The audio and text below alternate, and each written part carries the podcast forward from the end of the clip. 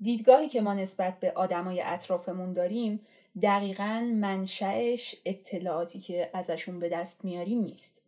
به عبارت دیگه علاقه مندی ها، انتظارات و اعتقادات ما خیلی توی شناختی که از آدما داریم دخیله.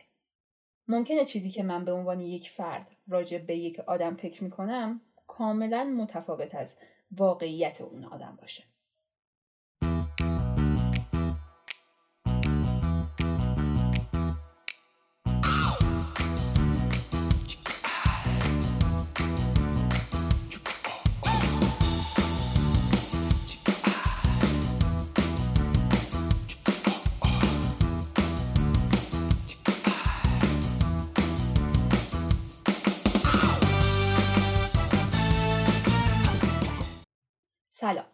من زهرا کیهانی هستم و شما به پادکست اینفوپو گوش می‌کنید. من اینجا در مورد مفاهیمی که اکثرا اسمش رو شنیدیم یا به صورت عمیقتری باهاش درگیریم بهتون اطلاعات میدم و موضوع این اپیزود هم unconscious mind یا ذهن ناخودآگاه هستش. نکته که می‌خوام بهش توجه داشته باشید اینه که توی این اپیزود گاهن نظرات آدمای برجسته در مورد یک پدیده بیان میشه که لزوما درست یا غلط نیست و من هم قرار نیست تاییدش کنم یا ردش کنم. خودتون می‌تونید مطالعات بیشتری داشته باشید و موضع خودتون رو آگاهانه مشخص کنید. من منابع هر اپیزود رو هم توی شونوت براتون می‌ذارم. روانشناسا سعی می‌کنن روش کار ذهن ما رو بررسی کنن و اغلب به این نتیجه می‌رسن که توی بیشتر تصمیم هایی که می‌گیریم افکار ناخودآگاه ما نقش بزرگی بازی می‌کنن. در واقع ما کاملا نسبت به تصمیمی که می‌گیریم آگاهی نداریم. سوالی که پیش میاد اینه که اصلا این ذهن ناخودآگاه چی هست؟ ذهن خداگاه ما یا همون کانشس مایند شامل همه افکار، احساسات، شناختها و خاطرات مورد تایید ما میشه و ذهن ناخودآگاه زیر مجموعه ای از اونه. ناخداگاه فرایندهای ذهنی عمیقتری رو در بر می‌گیره که ما نسبت بهشون آگاهی نداریم. و گفته میشه مطالبی که در ناخداگاه ما هستن غیر قابل قبول و ناخوشایندن.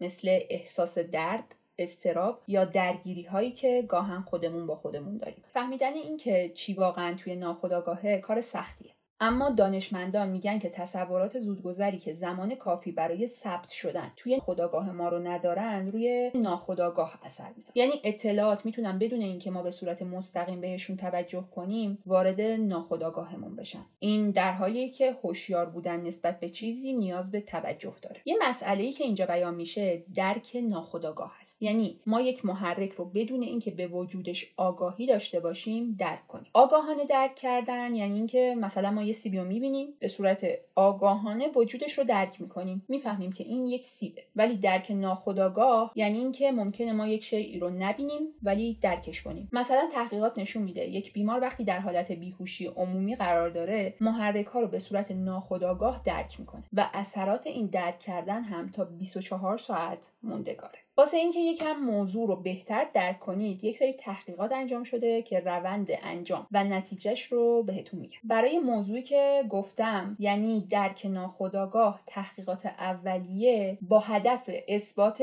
وجود یا عدم وجود ناخودآگاه درونی انجام می‌شد. فردی به اسم سیدیس در 1884 اومد یک تحقیقی کرد. روی یک سری کارت یک عدد یا یک حرف نوشت و کسایی که مورد آزمایش قرار می گرفتن روی یک صندلی می و کارت خیلی از اونها دور بود. به صورتی که یک نقطه می‌دیدن یا هیچی نمی‌دیدن. چون تشخیص حرف یا عدد از اون فاصله ای که در نظر گرفته بودن واسه انسان ممکن نبود. در نهایت از افراد خواسته شد که بگن عدد یا حرف روی کارت چی بود. میزانی که افراد عدد یا حرف روی کارت رو درست گفتن خیلی بیشتر از اونی بود که حدسشون درست بوده باشه. و سیدیس تجربه خودش رو از این آزمایش اینطوری بیان می‌کنه. درون ما یک ذهن ثانویه وجود داره که چیزهایی رو درک می‌کنه که آگاهی اولیه‌ای که ما انسانها داریم نمی‌تونه درک کنه. توی سالهای بعد محققها بیشتر علاقه من شدن تا تاثیر آگاهی رو روی رفتار اندازه گیری کنن. یکی از بهترین آزمایش هایی که انجام شد و هدفش این بود که نشون بده محرک های ناخودآگاه درک شده روی واکنش های عاطفی بعدی تاثیر می‌ذارن این بود. ده تا شکل هندسی که معنی خاصی نداشتن رو به صورت تصادفی پنج دفعه و هر دفعه به مدت یک میلی ثانیه به افراد نشون دادن. و خب چون سرعت خیلی بالا بود هیچ کسی چیزی درک نکرد. حالا می‌خواستن میزان درک آگاهانه و ادراک ناخودآگاهی که افراد از این اشکال داشتن رو بررسی کنن.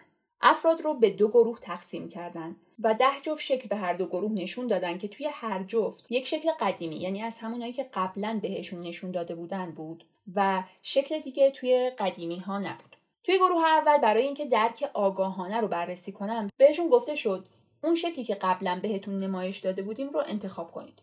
یعنی بگین اون قدیمی کدومه. و به گروه دوم برای اندازهگیری ادراک ناخودآگاه گفته شد از بین هر جفت شکل کدوم رو ترجیح می‌دید نتایج جالب بود.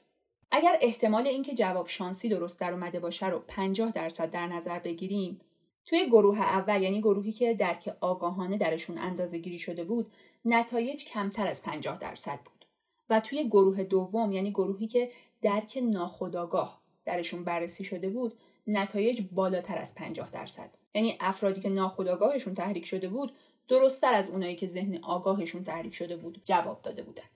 نتیجه آزمایش این بود که اگر قبول کنیم کاری که با گروه اول کردن یعنی اون انتخاب اجباری معیار خوبیه برای اندازهگیری ادراک آگاهانه پس این آزمایش پشتیبان محکمیه برای وجود ادراک ناخودآگاه. ساده شدهش اینه که ما بدون اینکه متوجه باشیم یک سری عوامل رو درک می‌کنیم و روی کل زندگیمون چیزی که حتی متوجه وجودش نیستیم تاثیر می‌ذاره. البته یک سوالی که در مورد تحقیقاتی که گفتم همیشه وجود داره و اعتبار اینطور تحقیقات رو زیر سوال می‌بره اینه که آیا اندازه گیری که برای ادراک آگاهانه انجام میشه عدم وجود کلیه تجارب آگاهانه مرتبط با موضوع آزمایش رو تضمین می‌کنه؟ مثلا در مورد آزمایش سیدی سوال اینه آیا مطمئن هستید فردی که مورد آزمایش قرار گرفته هیچ تجربه ای در طول زندگیش نداشته که باعث بشه درست حدس بزنه و اون عدد یا حرفی که گفته هیچ ربطی به درک ناخودآگاهش نداشته باشه. پس تا اینجا ناخودآگاه رو تعریف کردیم. یک سری فرایند ذهنی عمیقی که خارج از کنترل آگاهی ماست و روی کل تصمیمات زندگی ما اثر داره رو بهش گفتیم ناخودآگاه. و یک سری آزمایش رو هم برای اثبات وجود درک ناخودآگاه درونی و رفتاری بیان کردیم.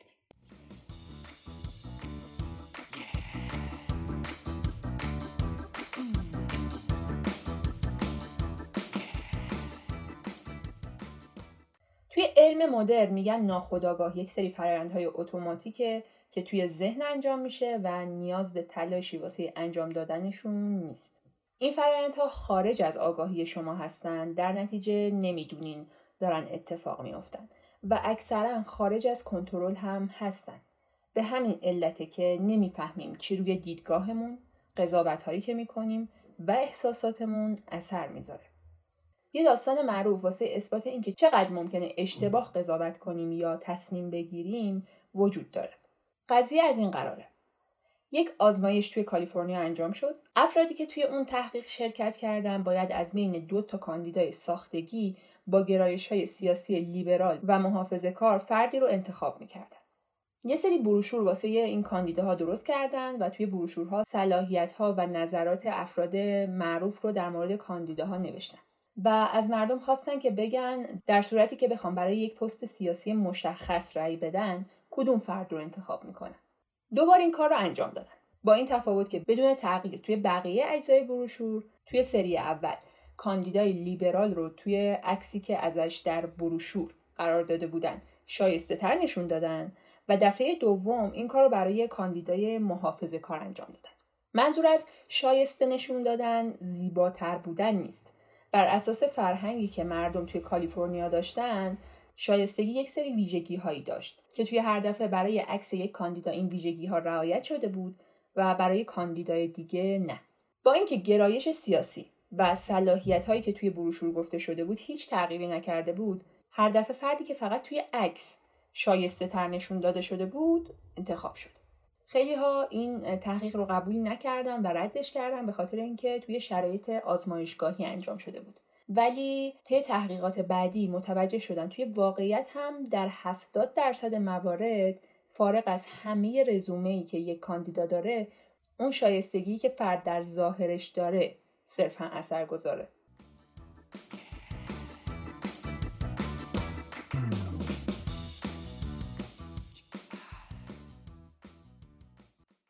ناخودآگاه ما حتی روی دیدن و شنیدنمون هم تاثیر داره. اون چیزی که ما می‌بینیم و میشنویم با اون چیزی که در واقعیت وجود داره متفاوته. حالا اهمیت این موضوع چیه؟ اهمیتش اینه که این دوتا حس یعنی شنیدن و دیدن تاثیر خیلی زیادی روی ارتباطی که ما با محیط اطراف و آدما برقرار می‌کنیم داره. و این ارتباط هستش که تعیین می‌کنه انسان چطوری زنده میمونه. قبلتر گفته شد که ادراکی که ما از محیط و آدما داریم خیلی به ناخودآگاهمون بستگی داره. یعنی چیزی که ما می‌فهمیم همش اطلاعات موجود توی محیط نیست بلکه ساختاریه که ذهنمون به وسیله تخیلات درست می‌کنه. یک مثال معروف واسش تصویر یک جاده است که کنارش یک تابلو زرد از علائم رانندگی قرار گرفته. حین رانندگی خیلی این تصویر رو دیدیم. ولی اومدن بررسی کردن و دیدن که تصویری که در واقع داره به شبکیه چشم به عنوان پیام بینایی فرستاده میشه اطرافش کاملا تار و محوه و هرچی به وسطش نزدیک میشه واضح تر میشه. و این ناخداگاه ماست که بر اساس انتظارات ما تصویر واضحی که همیشه می‌بینیم رو درست می‌کنه. یعنی در واقعیت اونقدر واضح و شفاف نیست همه چیز. یه مثال دیگه واسه بینایی تشخیص چهره است. انسانی موجود اجتماعی و به همین علت خیلی از فرایندهایی که توی ذهن ما انجام میشه برای اینه که بهتر بتونیم مردم رو درک کنیم و باهاشون ارتباط برقرار کنیم. برای اینکه با بقیه ارتباط برقرار کنیم باید حدس بزنیم مردم چی فکر می‌کنن یا به چه کاری علاقه دارن. و مهمترین عامل هم واسه تشخیص همچین چیزایی حالت چهره بقیه است. توی یک همایش در مورد ذهن ناخودآگاه یک تصویر به مردم نشون داده شد و به این صورت بود که دو تا عکس از باراک اوباما کنار هم قرار گرفته بودن. دو تا باراک اوباما به ظاهر شبیه به هم کنار هم ولی وارونه. وقتی تصویر رو برگردوندن و چهره صاف شد توی یکی از عکس ها دهن و چشم های اوباما برعکس بود. لب پایین جای لب بالا بود. چشم هم همینطور پلکا جاشون برعکس بود. و چهره عادی نبود. این در صورتی بود که وقتی کل تصویر وارونه بود دوتا چهره مثل هم به نظر می رسیدن و حتی وقتی دوباره بعد از اینکه افراد حاضر در همایش فهمیدن که یکی از تصاویر عادی نیست تصویر رو وارونه کردن باز هم عادی به نظر می رسید. اتفاقی که واسهتون تعریف کردم نشون دهنده اینه که وقتی تصاویر برعکس هستن فرایند تشخیص چهره کامل صورت نمی‌گیره و اون قسمت از مغز که کارش تشخیص چهره است درست کار نمی‌کنه. علتش هم اینه که ما آدما قرار نیست چهره ها رو وارونه ببینیم. هیچ وقت آدمی رو وارونه نمی‌بینیم. اکثرا همه آدما سر جای خودشونه. اینجاست که اهمیت انتظاراتی که ما داریم مشخص میشه وقتی تصاویر وارونه هستن ناخداگاه ما به صورتی فرایند تشخیص چهره رو مدیریت می‌کنه که ما انتظار داریم ولی وقتی تصاویر رو غیر وارونه و عادی می‌بینیم قسمتی از مغزمون که کارش اینه که چهره ها رو شناسایی کنه برمیگرده سر کارش و ناخداگاه دیگه دخالتی نمی‌کنه واسه همین برخلاف انتظاراتمون می‌بینیم که چشما و دهن برعکس یک مثال هم در مورد تاثیر ناخداگاه روی شنیدن بزنم براتون. توی یک جمع آهنگی از لید برای افراد پخش شد. دفعه بعد ریتم آهنگ پخش شد. یعنی اون صدای پیش زمینه ای که خواننده روش می‌خونه. و ازشون خواستن که به این دقت کنن که آیا متن آهنگ رو می‌تونن بشنون یا نه. و افراد هم جواب دادن نه. دفعه بعدی همزمان با ریتم متن آهنگ هم روی صفحه نمایش به افراد نشون داده می‌شد. و این دفعه افراد صدای خواننده رو هم میشنیدن با اینکه فقط ریتم آهنگ پخش می‌شد و با سری قبلی تفاوتی نداشت. حتی وقتی از مردم خواستن که به متن نگاه کنید ولی تلاش کنید فقط ریتم رو بشنوید افراد صدای خواننده رو هم دوباره میشنیدن. با اینکه می‌دونستن خواننده نمی‌خونه. اتفاقی که افتاد این بود. ریتمی که برای افراد پخش می‌شد طوری بود که کلماتی که وزنشون با ریتم یکی بود درون ریتم قرار گرفته بودن. بدون نمایش متن چیزی که پخش می‌شد یک ریتم غیر عادی بود. ولی وقتی متن رو به افراد نشون می‌دادن ذهن به صورت ناخودآگاه کلماتی رو که می‌دید توی متن تشخیص می‌داد. خب پس فهمیدیم که اون چیزایی که ما می‌بینیم و میشنویم ممکنه بر اساس ناخودآگاهی که داریم با چیزایی که بقیه می‌بینن و میشنون تفاوت داشته باشه. و این موضوع می‌تونه یکم آدم رو بترسونه.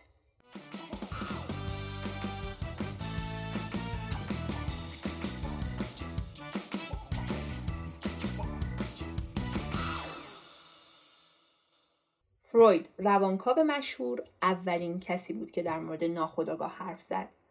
معتقد بود که رفتار و شخصیت ناشی از تعامل مداوم و منحصر به فرد نیروهای روانشناختی متضاده که توی سه سطح خداگاه، نیمه خداگاه و ناخداگاه فعالیت می‌کنن.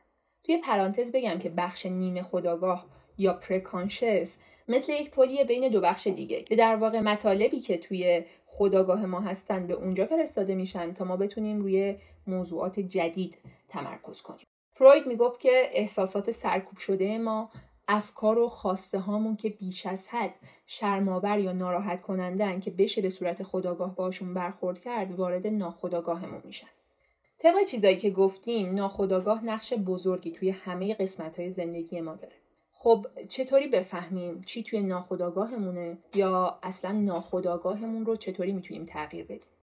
فروید معتقده که با به اشتراک گذاشتن افکار به صورت تصادفی کاری که روانشناسا و روانکاوها انجام میدن و تجزیه و تحلیل رویاها میشه فهمید توی ناخداگاه انسان چه خبره. یا تیموتی ویلسون نویسنده کتاب Strangers to Ourselves Discovering the Adoptive Unconscious میگه برای فهمیدن ناخداگاهتون به رفتارتون دقت کنید. مثلا اگر رئیس جایی هستید یا مسئول یک پروژه هستید دقت کنید چقدر با زیر دستاتون بحث می‌کنید چقدر با زیر دستاتون مشاجره دارید. و توی توضیحی واسه انجام دادن این کار هم میگه اینکه تفکر به رفتارهامون چقدر مهمه قابل بحثه. چون داشتن توهمات مثبت در مورد خودمون گاه هم مفیده. ولی این کار باعث میشه ناخودآگاه خودمون رو هم بشناسیم. یکم ساده ترش رو بگم. اگر که به رفتارهامون دقت کنیم ممکنه اون تصورات مثبتی که از خودمون توی ذهنمون ساختیم از بین برن و این تصورات مثبتی که در مورد خودمون داریم از نظر روانشناسی می‌تونن مفید باشن. اینکه ناخداگاهمون رو بشناسیم کار راحتی نیست و قطعا تغییر دادن ناخداگاه از شناختنش هم سختتره. اما دانشمندان میگن برای اینکه فضایل و ویژگی هایی که می‌خوایم رو به دست بیاریم مثل تغییراتی که توی رفتارمون دوست داریم داشته باشیم باید اول به اون کارهایی که ما رو به اون ویژگی میرسونه عمل کنیم. و میگن که همه ما توانایی اینو داریم که به اون فردی که دوست داریم تبدیل بشیم. فقط راهش اینه که قدم هامون رو کوچیک برداریم. خب این اپیزود همینجا به پایان می‌رسه و من امیدوارم که از شنیدنش لذت برده باشین. لینک page اینستاگراممون رو توی show note براتون می‌ذارم. اونجا در مورد موضوع هر اپیزود بیشتر توضیح میدیم و بیشتر می‌بینیم و میشنن امیدوارم توی هر نقطه از زندگیتون هستین یک پله جلوتر از دیروزتون باشید.